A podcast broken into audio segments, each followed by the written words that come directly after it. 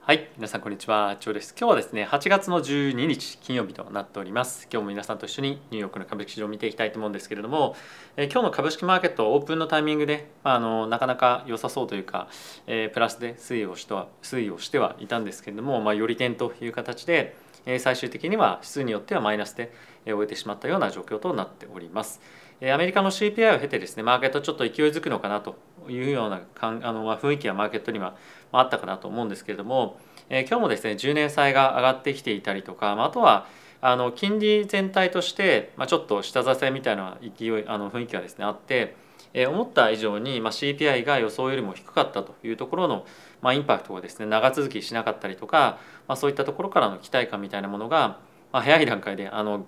まあなんていうんですかねあのガス切れというかしてしまったかなという印象があります。でその一方でですね仮想通貨のマーケットとかは結構元気にえマージのイベントがあったりとかちょっと仮想通貨得意のイベントがあったりとかしていてえ元気はあるんですけれども、まあ、やはりこのリスクアセットという観点で見てみると今アメリカの金利がちょっと上がってきたりとかまた戻ってきたりっていうところがちょっと不安だなというのもありますしあとはですね天然ガスの価格とかっていうところも今日ものすごく大きく跳ねてたんですよね。でこの辺りの,、まあ、あのエネルギー関連の価格がまた上がってくると物価への圧力っていうところにもつながってくると思いますので、えこの辺りをちょっと横目で見ながら、えリスクマーケットはましっかりと管理をしていきたいなというふうには思っております。はい、で、えー、今日はですね、まあ、この物価上昇ですとかそういった関連のニュースに加えて、まあ、あとはですね、まあ、今後マーケットをちょっと見ていく上で、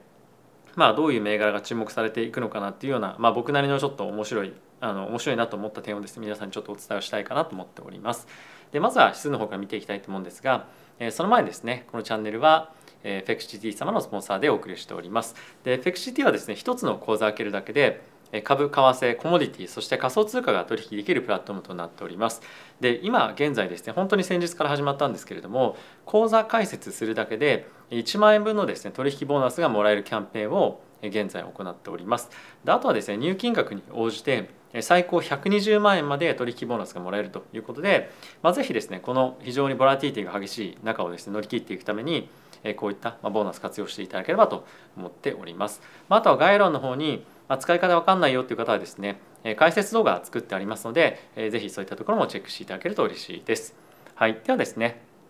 指数皆さんと一緒に見ていきたいと思うんですけれどもまずはダウですね。こちらがまあかろうじてプラス維持できたプラスの0.08%ナスダックについてはマイナスの0.07%ナスダックがマイナスの0.58%ラッセル2000がプラスの0.31%となっておりました。で米国の10年債の金利なんですけれども最終的に今10ベースぐらいですね上がりまして2.88というところで終えております金利は大きく動いてはいたんですけれども為替という観点ではそんなに大きな動きはなかったというようなのがまあ今日の一日ですねはい、で代わって、えー、コモディティなんですけれども原油が今日は2%超ですね、まあ、上昇して94.14というところまで上昇をしております。まあ、この原油の上昇というところは結構ですねマーケットにとっては怖いポイントになってくるんではないかなと思うので、まあ、この辺りも合わせて今日はちょっと見ていこうかなと思っております。でこちらがまずナスダックのチャートなんですけれども、まあ、こんな感じのちょっと上上髭がビヨーンとなってる感じちょっと嫌なあの雰囲気はありますよね。まあ、あの特にやっぱり CPI の発表があってそこから勢いづいていくんじゃないかっていうような期待感も、まあ、あっての今日というところではあったのでここがもういきなりちょっとその腰折れみたいな感じになってしまっているのは、まあ、不安をマーケットがちょっと持つようなえー、一つ、まあ、要因にはなるかと思います。はい、あとはですねちょっと先ほども触れましたけれども米国の金利がまた上がってきています。えー、ちょっとやっぱりその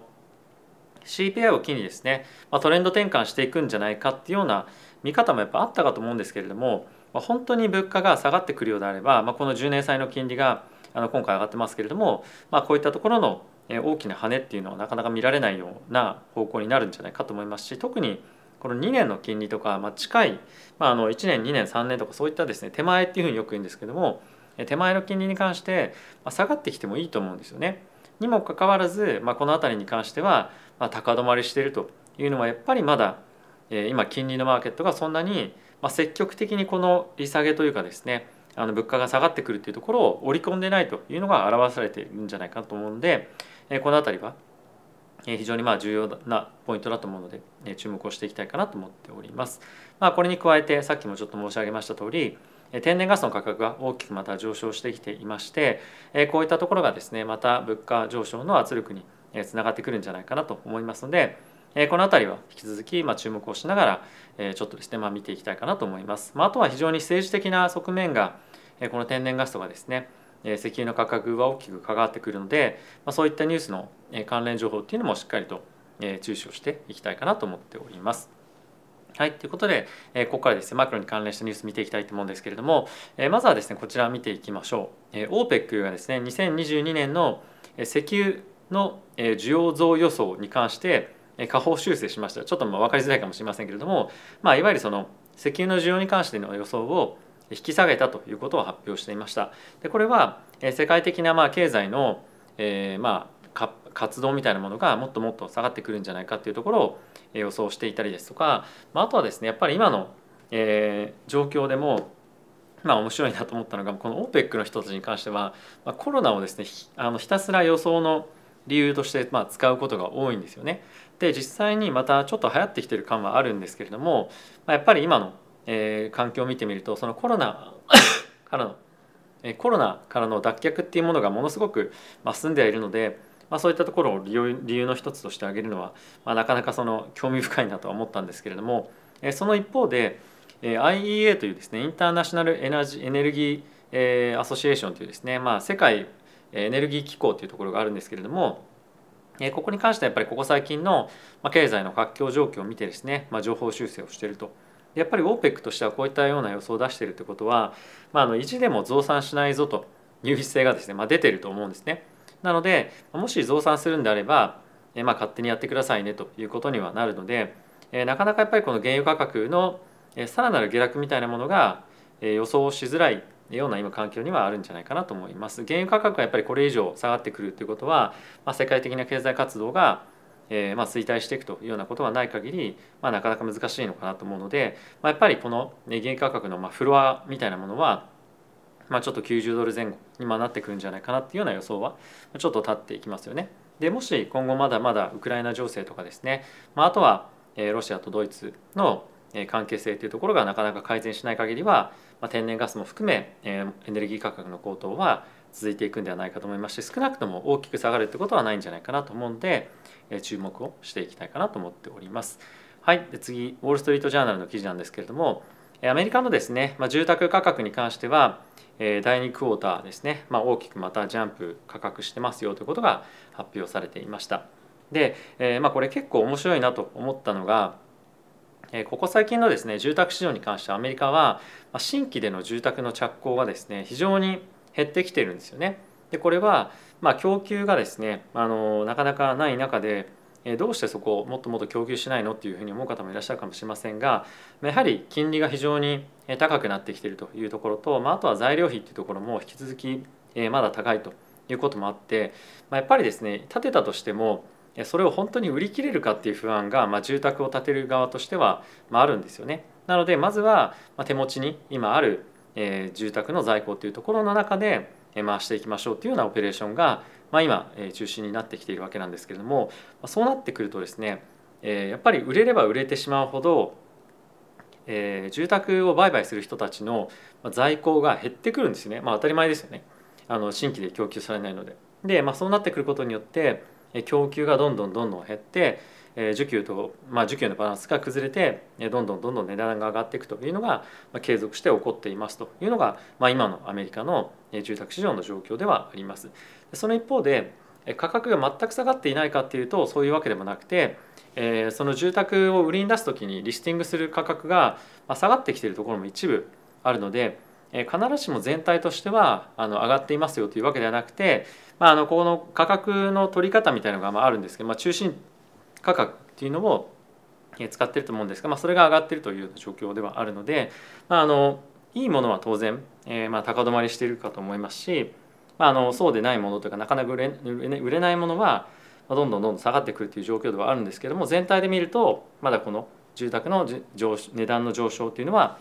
止まってないというような感じにはあるんですね。まあ、この辺りがまだまだ高止まり少なくともするようであれば家賃の値段とかっていうのも継続して上がっていく可能性は十分にあると思いますし非常に物価の上昇圧力につながっていくもしくは下落にはつながらないというような感じにはなるんじゃないかなと思うので結構住宅価格の推移に関してはま重要な要素にはなってくるんじゃないかなと思っております。はい、続いてはこちらのニュース見ていきたいと思うんですが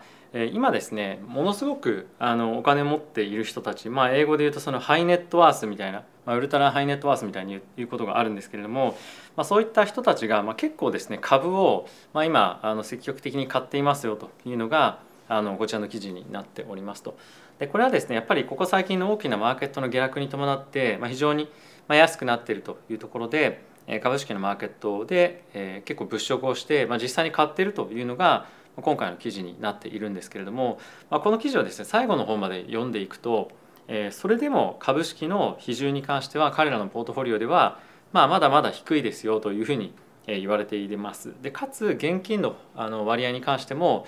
まだかなりあるということでもちろん今物色をして実際に買ってはいるんですけれども本当に株式を中心にリスクテイクをしているかっていうとまあ、そうではないですねというような内容になっていました。ではどこにお金を向けていってるかっていうと不動産だったりとか、まあ、あとはですねプライベートマーケットというふうに言われるような市場ですね、まあ、ベンチャーキャピタルですとかプライベートエクイティつまり上場する前のところのマーケットにお金を入れていると。でこれまたあのどういう意味なのかっていうのを考えてみると、まあ、やはり株式マーケットというかキャピタルマーケットに対しては、まあ、まだまだやっぱり短期的には強気にはなれないんですけれども長期でそういったリスクを取る分には結構今非常にバリエーションが安くなってきているということもあって積極的なリスクテイクが今しやすいような環境にあると。でこのような大きく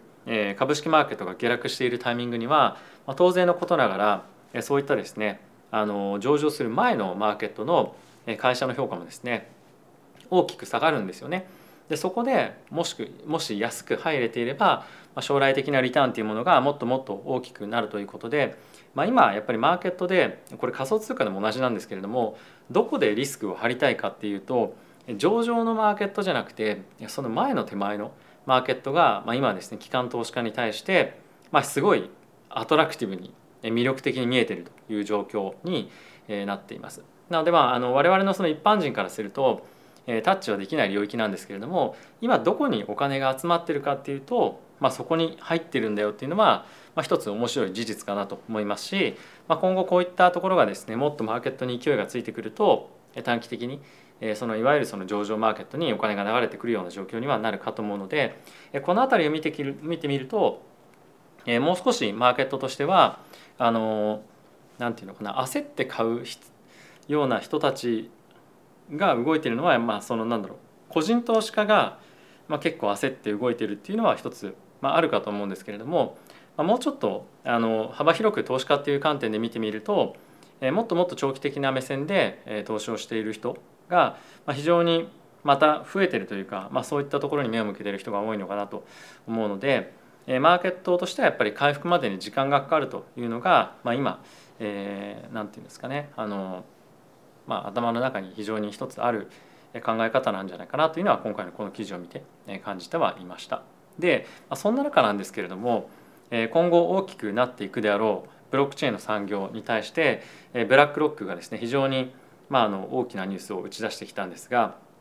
ビットコインのですね死母のファンドを立ち上げますということを今回発表がありました。これはアメリカのそして世界のいろんな投資家からビットコインに対して投資をしたいというようなですね非常に需要が高くあってでかつ彼らはあのなかなかその仮想通貨のマーケットに行ってビットコインを買ったりするのがまあできない人たちなのでブラックロックにをまあ通じてそういったものに投資をしたいというようなまあ需要が非常にたくさんあったということですね。で今後これブラックロックはおそらくビットコインだけではなくてイーサリアムだったりとかその他の仮想通貨に対しても同じようなことをやってくるんじゃないかと思いますしまあ、今後もっともっとですね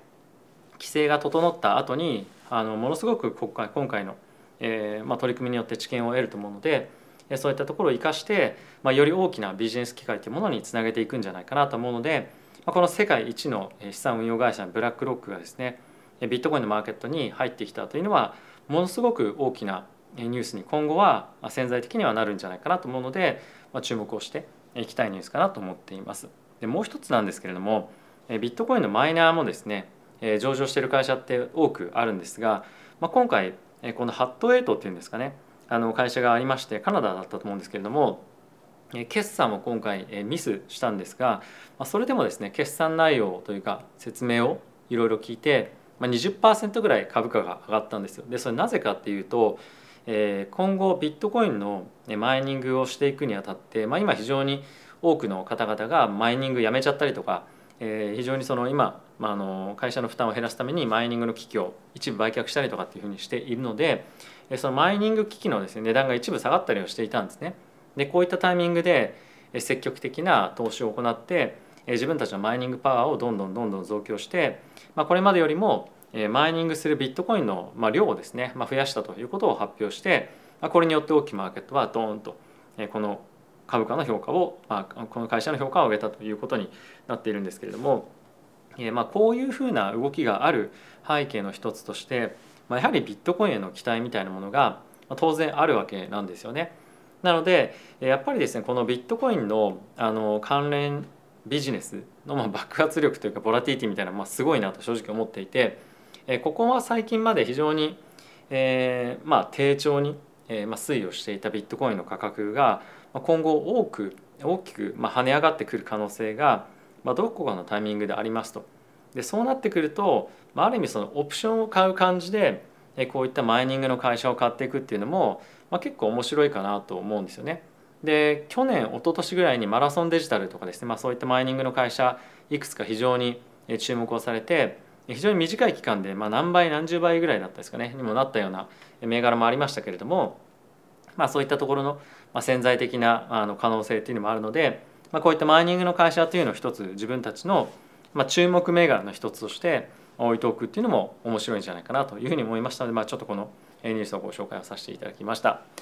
はいということでいかがでしたでしょうか？まだまだマーケット全体としては本格的なリスクテイクに向かっていくかっていうと、え、大きく意見が分かれているような状況にはあるかと思います。まあ、逆にそれがチャンスチャンスだよねっていうふうに言う方も、ま、いらっしゃると思うんですけれども、まあ、非常に不安定なマクロ環境の中、なかなか積極的なリスクを、え、取ってる人があの、まあ、最終的に、活用の相場になればいいなと、ま、僕も思っているんですけれども、まあ、一末の不安を皆さん抱えながら投資をしているので、まあ、結構日々ハラハラしている方も多いんではないかと思います。まあ、あとはどのスパンで投資をするかっていうのもやっぱり自分の中で結構僕も含め、まあ、あのブレることもよくあると思うんですね。長期で投資したいなと思いながらやっぱり毎日毎日数字を見ると、まあ、ちょっと心が動いてしまうというか揺れてしまうことも、まあ、あると思うので、まあ、その辺りは自分がどういう目線でどういう時間軸でやってるかっていうのは常にまあ向き合いながらえーまあ、やっていきたいなと、まあ、僕自身も非常に強く感じたりはしております。えーまあ、本当にこのチャンネルを続けていくにあたっていろんな方がコメントをくださって、まあ、ものすごくあのありがたいなと日々、まあ、感じてるわけなんですけれども、まあ、そういったところ自分自身もしっかりと守っていかないと、まあ、見てくださってる方にも申し訳ないなと思うので、まあ、自分自身がまずはしっかりするところから始めたいかなと思っております。はい、では皆さんまた動画ご視聴ありがとうございました。次回の動画でお会いしましょう。さよなら。